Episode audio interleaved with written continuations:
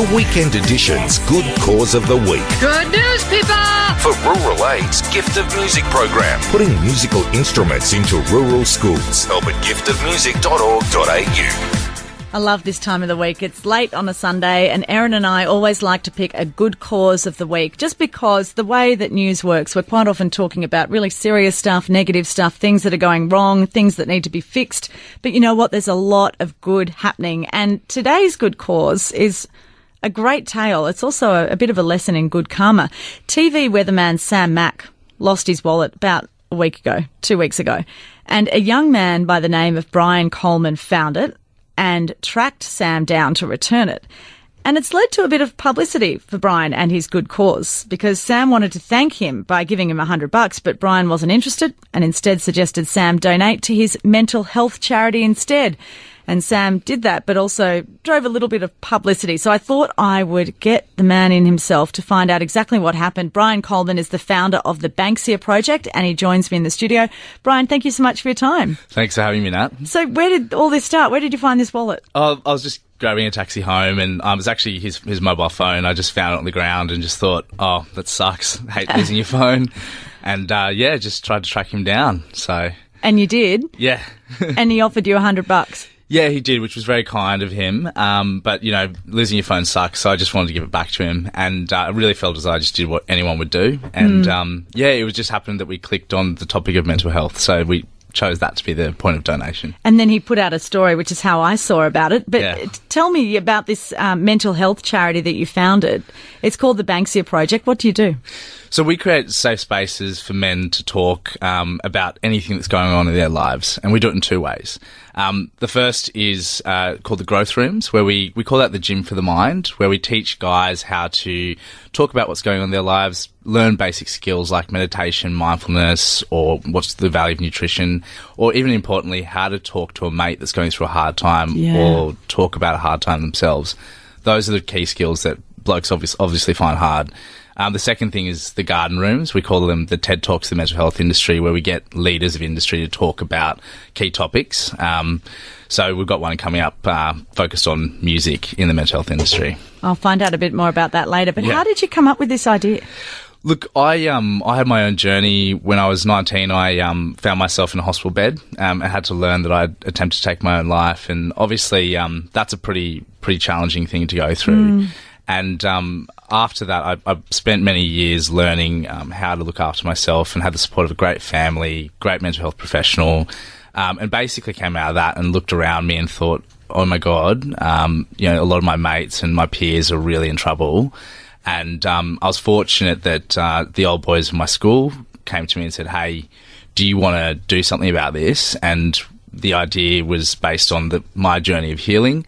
And together with a bunch of old boys, we came up with the name and we tried it out in the market with support of UTS, and the rest is history. And it's really grown. And I did notice that you have actually partnered with the old boys groups at, at a number of Sydney schools, Riverview, Joey's, and Shore. Yeah. Did you go to St Ignatius, you mentioned? Yeah, that's right. Yeah, so I went to Riverview, um, graduated in 2006, and it's really been, um, it was the, the old boys that, that seed funded it essentially, gave us the ability to sort of raise our own money. Um, and then they helped push it out. And really, it was about providing a free solution for blokes no matter where they're from. So, whilst it started there, they've really been great in making sure that it's a free solution for any any mate, no matter where he comes from. And th- tell me about the growth room. So it's it's like a catch up. Yeah, it, all it really is is about a bunch of guys getting into a room and just being able to talk about what's going on in their lives. And I think the important thing here is it's not about having necessarily a bad day. You could be having a good day, but it's about having a bunch of mates supporting mates. And that's the real power of it. It's actually people connecting and just having a bunch of blokes that they can talk to about whatever's going on. For us, we really think that prevention is better than a cure, and getting used to talking about what's going on in your life is really important.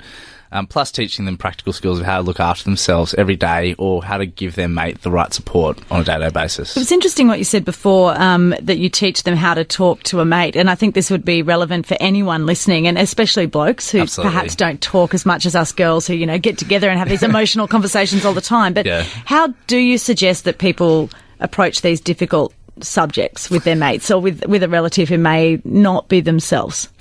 Yeah, I mean, I think the first thing is um, to to just try in the first place, and and I think.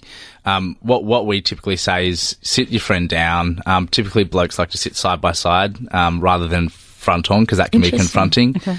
Um, and just ask open ended questions. So you know, just say things like you know, "I- I've noticed that you know, thing you seem a bit down lately. How are you going? And they'll say good, but then keep pushing and say, well, you know, is there anything that's on your mind? And keep open and just listen. The big thing for blokes is to try not to fix it because it's actually listening that's more important and just to be there for the person while and let them talk. Who can get involved in these um, growth rooms? Can anyone go to the website and sign up, or are you encouraging particular communities? Yeah, absolutely. Um, it's for anyone to sign up. So we've got programs in rural, we've got programs in the city, we've got programs in corporate, and launching into schools next year. So for us, um, it's you know they can just go to our website www.thebanksiaproject.org.au. There's plenty of uh, information there on our programs um, all around Australia. And you do stuff with high school boys as well. As you mentioned, prevention is one of the things. Would you Yeah. consider going into Joey's in Riverview and, and talking to these kids who are going through a really tough time bullying wise? I mean, it's not nice to be a 14 or 15 year old, whether you're a girl or a boy, but No, would that be something you'd consider? Look, absolutely. We, we actually are um, starting um, a pilot with Riverview at the moment, and, and the big thing for us is about connecting to students, particularly who are affected by um, the drought and what's going on with the farmers. So, for us, we've got our programs out in those rural communities. And it's about giving the boys the skills to have a chat with dad, um, or even to manage Right. their own mental health, where they're going through some really tough times at the moment. So, Gosh, that could make such a big difference to those rural families. It really could. Now, you mentioned the mental health in the music industry session coming up, and you've got people like Shannon Noll and, and Timomatic involved. There must be some particular issues facing those in the music industry. Just even being in the public eye must make it really hard. Yeah, absolutely. I mean, any any kind of, uh, I suppose, role where you've got a public facing image, um, you're under a lot of scrutiny, a lot of self pressure.